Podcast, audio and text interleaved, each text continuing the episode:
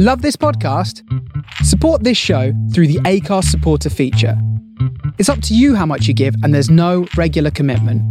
Just hit the link in the show description to support now.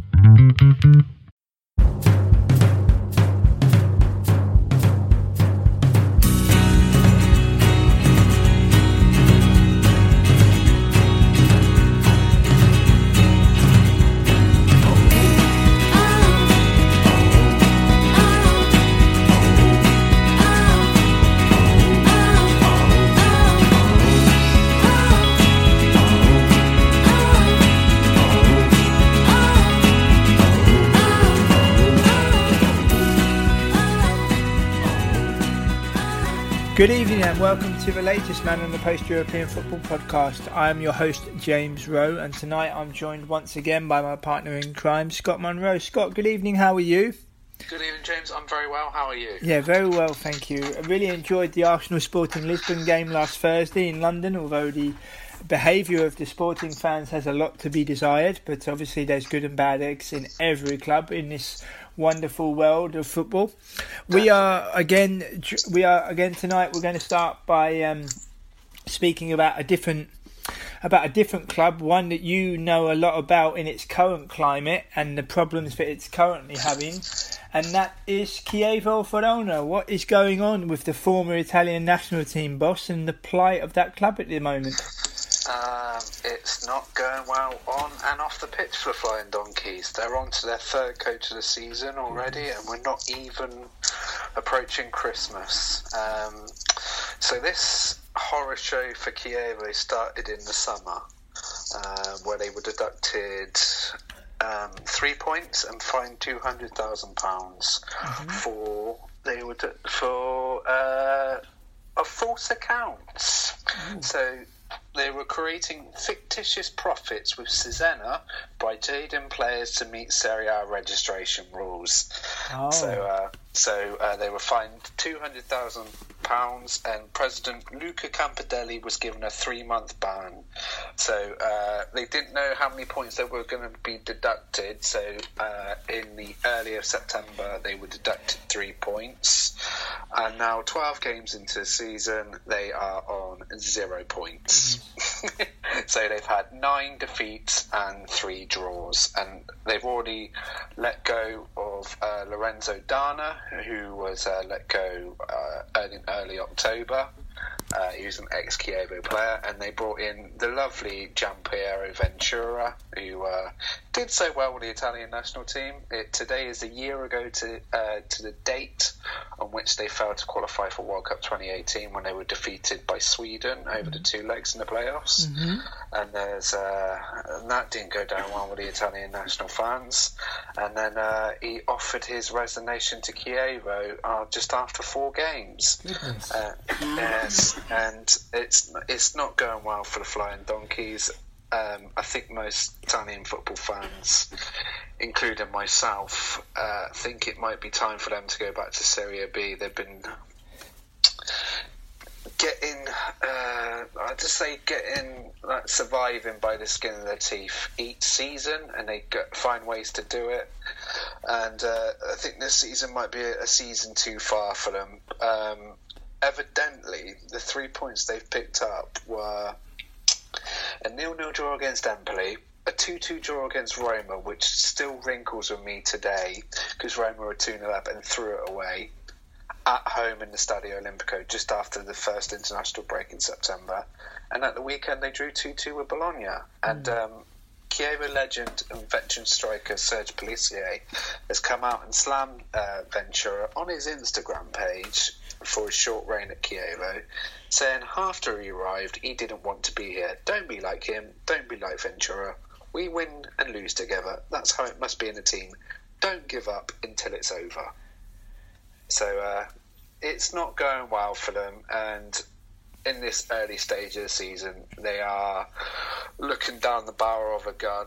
Uh, they are seven points behind Frosinone, who are sitting second bottom, and nine points away from safety, so it's going to be a long haul. And uh, Domenico Di Carlo, who's just been announced as their new coach, and this is going to be his third reign at the club, has got a tall order ahead of him. Indeed, he has. And looking at the next um, Serie A match, they're away to Napoli in Naples. Yeah, and So- that's going to be. So things don't really get much easier for, for Flying No, Donkeys. But looking at no. the, looking at their squad as well, they also have Emmanuel uh, Giaccherini, who uh, had a very fruitful time at uh, Fiorentina and also Uh, an eventful time at Sun- at Sunderland. But Yeah.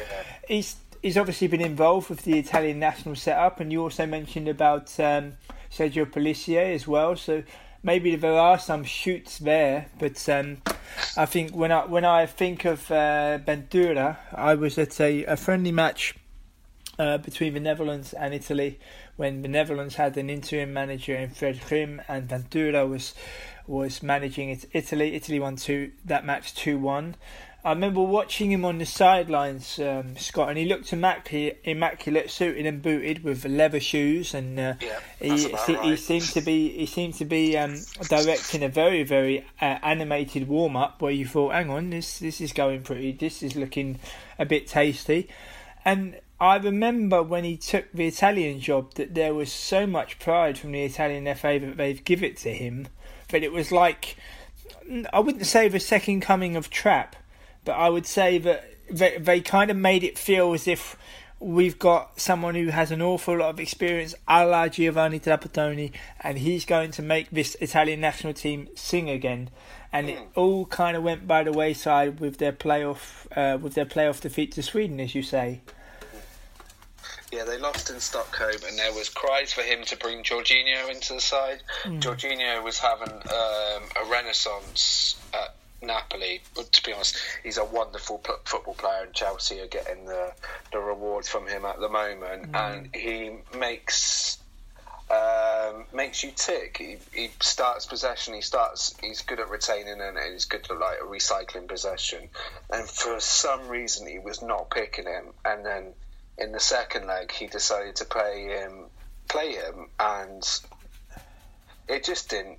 Nothing worked. And then there was there was a viral clip that went around in last year that will probably go around again, where one of the backroom staff um, told Daniele De Rossi to warm up. And Daniele De Rossi is a defensive midfielder. And he goes, Why should I be warming up? Expletive, expletive. Why don't you bring on Lorenzo Insigne?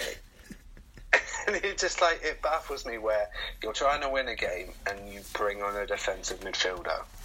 Yeah, uh, it was very very strange. I know that um, that the Italian Italians have a word. You may know what it is in Oriundi, meaning someone who is a descendant of, uh, Yes. and not necessarily uh, it- fully entitled to call himself a fully interna- Italian international. And I know that uh, maybe Jorginho is looked upon as an Oriundi, although he's. Yes. Um, his paternal grandfather did hold Italian citizenship, but obviously he hails from Brazil, so it could be Ventura from the old stamp and the old guard was thinking, no, uh, can't really have that. But um, obviously, you know, people will take the decisions they take. But uh, yeah, it's not looking uh, it's not looking too healthy for Chievo Verona, and as you say, um, the new manager has a a huge task on his hands. They've only um, had one win all season, and that was in the Coppa Italia third round. At the start of August, and that was a 1 0 win over Pescara, and they haven't won since. They conceded six against Fiorentina in Florence, which was um, the second round of fixtures. They lost 5 1 at home to Atalanta. Evidently, that was Ventura's first game for the club.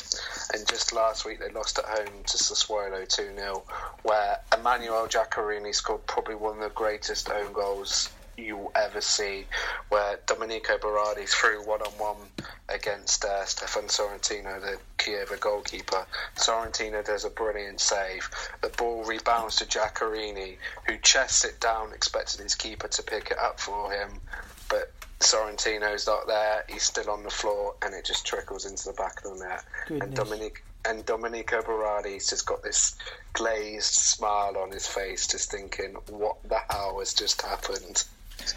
Goodness, and just looking ahead to their fixture after their trip to Naples, after the international break, they're at home to Lazio, so things are not really going to get much easier for them, and it could No. well be a long, long season for Chievo. Completely agree. It, it, looks horrible. They've also got uh, Parma. Um, they're away at Spal. They're home to Inter, and on Boxing Day they're away at Sampdoria, and then they've got Frosinone, and then they've after the uh, the Italian winter break, they've got Juventus away, and that's the that's it's not looking good for them. No, it is not. We are now going to move on to Belgium and speak about what they say in Dutch as Club Brugge, but also is well widely known in the European parts as Club Bruges, who had a tremendous result away in Monaco, winning four 0 and uh, we're going to shine a light now on Club Bruges. And uh, what do you make of uh, the Belgian side's performance so far this season, Scott? Um, it's looking quite good. I did some did some research on them yesterday. I was looking at the uh, the Belgian um, the league table at the moment. They're sitting second um, after 15 games. Um, they're four four points behind. Um, I don't know Genk. I want to say Genk, but it's KRC Genk. Do I get the pronunciation right on the Dutch style of it? Uh, the Dutch style, the Dutch style is as follows. Genk. So just like, yeah, yeah, with the with the G, make the emphasis on the G. Indeed, indeed. Uh, and um, they're joint second. Oh, I say joint second. Royal Antwerp, who are third, but um, uh, Club Brugge, uh, um, uh, a second on goal difference. Mm. Now look at the table. Their home form is amazing. Mm. 19 points from seven games, and that's the best they're top of the table in the form guide at home, but away from home, it's their Achilles heel, and they've picked up only 12 points from seven games, and they have lost the two away defeats that they've had this season in the league have come away at Standard Liège and against Charleroi, mm. but in the Champions League, that was one hell of a result last week, if you agree with me, James. It was. It was a tremendous result, especially away from home. I remember watching the first leg, and they they definitely have something about them, and they have some, they have some very very good players. They have uh,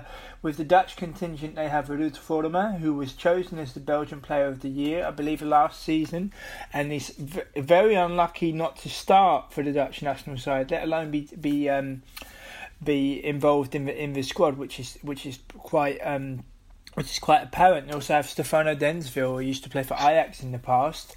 Yeah, uh, I, but, I wanted to, to, speak to you about that. He's been away from Ajax for a good couple of years. Do you think that was a, a good move for him to go to Belgium? Yeah, I think so. I think so. I think it's a comfortable move for him. Mm. I mean, he. Uh, he came through the youth um, team at Ajax and represented the Dutch um, uh, at youth level under 15s to under 21s. And he had his moments in, in terms of being a strong, commanding, very tall centre back. And um, I just think he's very comfortable there, the same as Ruud Vormer. You also have Sofyan Amrabat, who also plays for Morocco and had a, a decent a decent World Cup in terms of attacking play, although he, he got one injury which really um, which really curtailed him. And they also have a player who's uh, been making some um, some waves in uh, Thibaut Vlietinck, who's de- who's a defender, and uh, I know that he's been having some good um, some good performance recently performances recently, and also as well you mentioned about the home form in the Breydel Stadium. Um, that's a notoriously difficult place to go. The same can be said for Standard Liège as well, and uh, they can take an awful lot of heart from their um, from their Champions League campaign so far in a very difficult group. Mm, it's rem- a horrible group. I, I, remember when the draw was made and you had people saying the likes of Poor, uh, Paul Bruges and um, you know very difficult, but they've done themselves justice. I think they will be playing in the Europa League. It, come the new year and um, it'd be very interesting to see what they will do because obviously going to Bruges might be a difficult uh, task for many, many uh, European sides, but they've definitely got something about them. They've also in their manager as well, Ivan Leko, the Croatian, he's, he's been having some good results. You, have, also have to remember, I think they're reigning Belgium champions as well, so there's definitely something about them. And it's just a bit of a purple patch for them, really. And uh, obviously, you know, people associate Belgium with Anderlecht, for example, and Standard Liège. But it's nice for Club Brugge, as we say here, um, to have a bit of a purple patch and be in the spotlight and, and make waves in a European sense as well.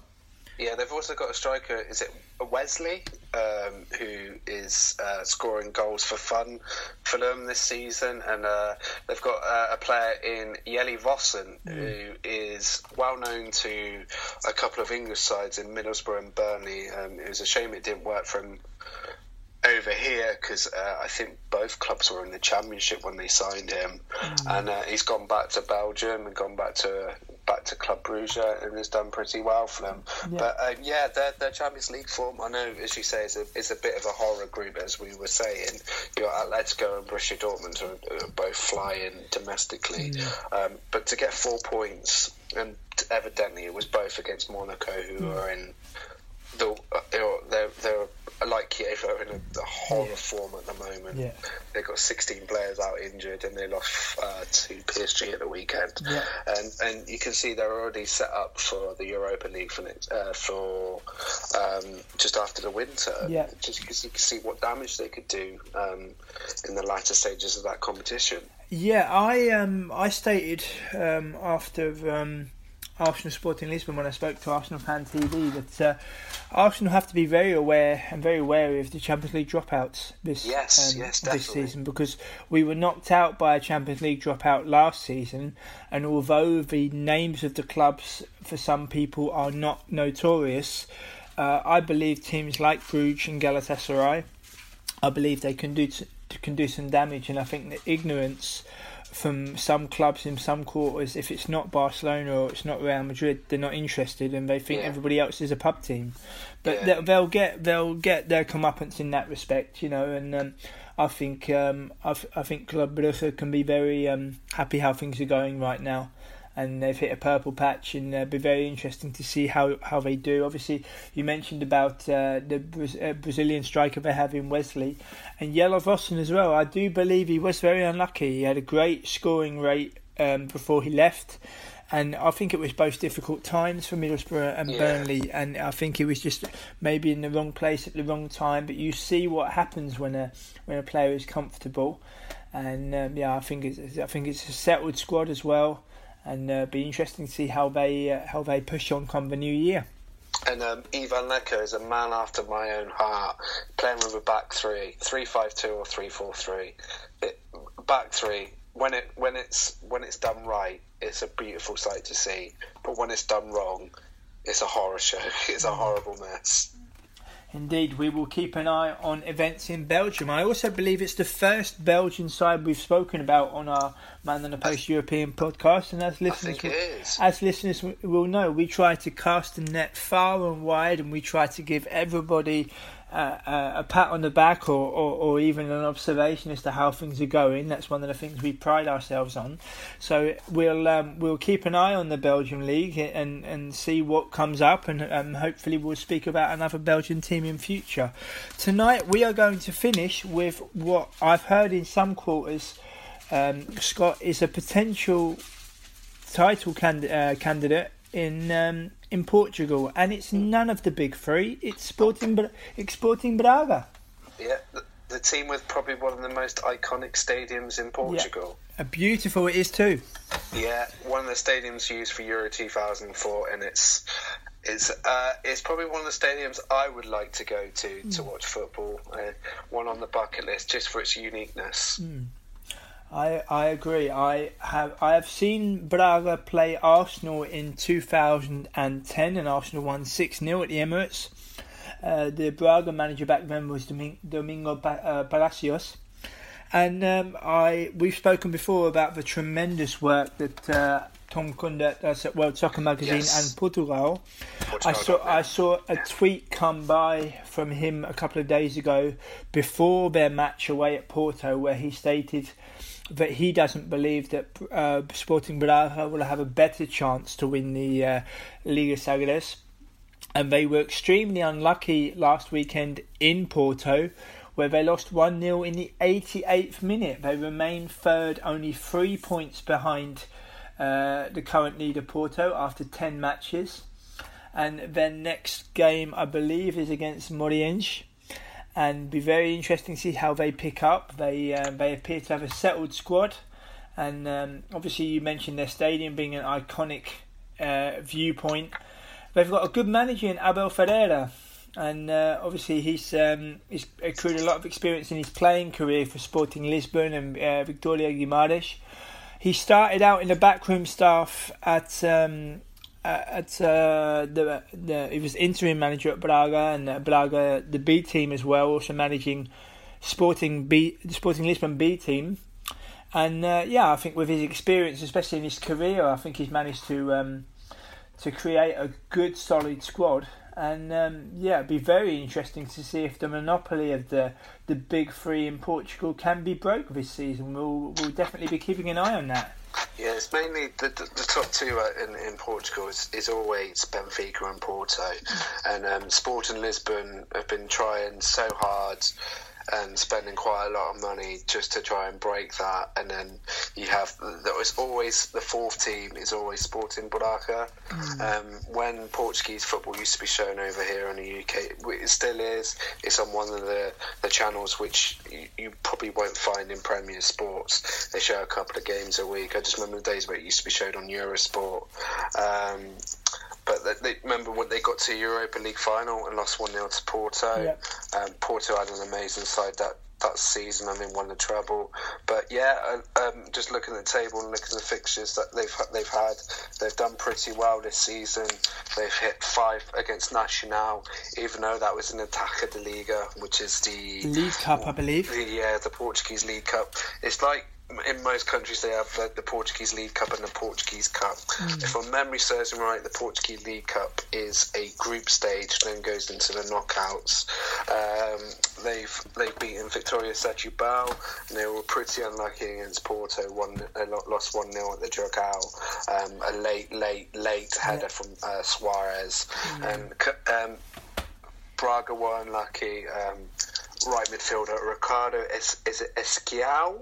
If I apologise for butchering the Portuguese name, he was quite unlucky in the second half, smashing the upright uh, half, not halfway, just before the hour.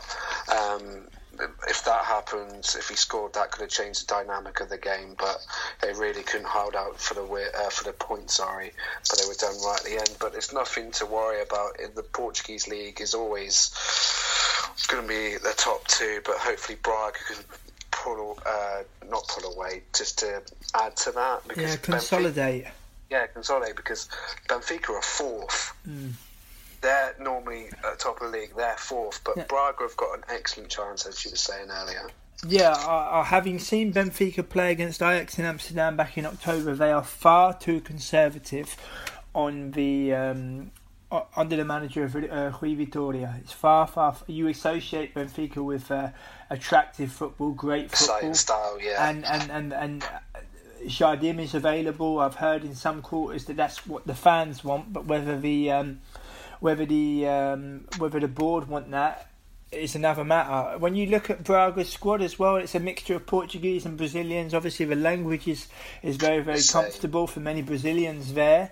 And um, yeah, they've also got a European pedigree, Braga. You know, they've been playing in Europe for a long, long time, and they've always been um, been playing regularly uh, in previous years in, in Europa League and Champions League. And yeah, and they've accrued an awful lot of experience and uh, also gained some good results as well. So I think that will I think that will stand them in good stead. They won't have any European distractions this season because they were beaten in the qualifiers by Zorya Luhansk from Ukraine.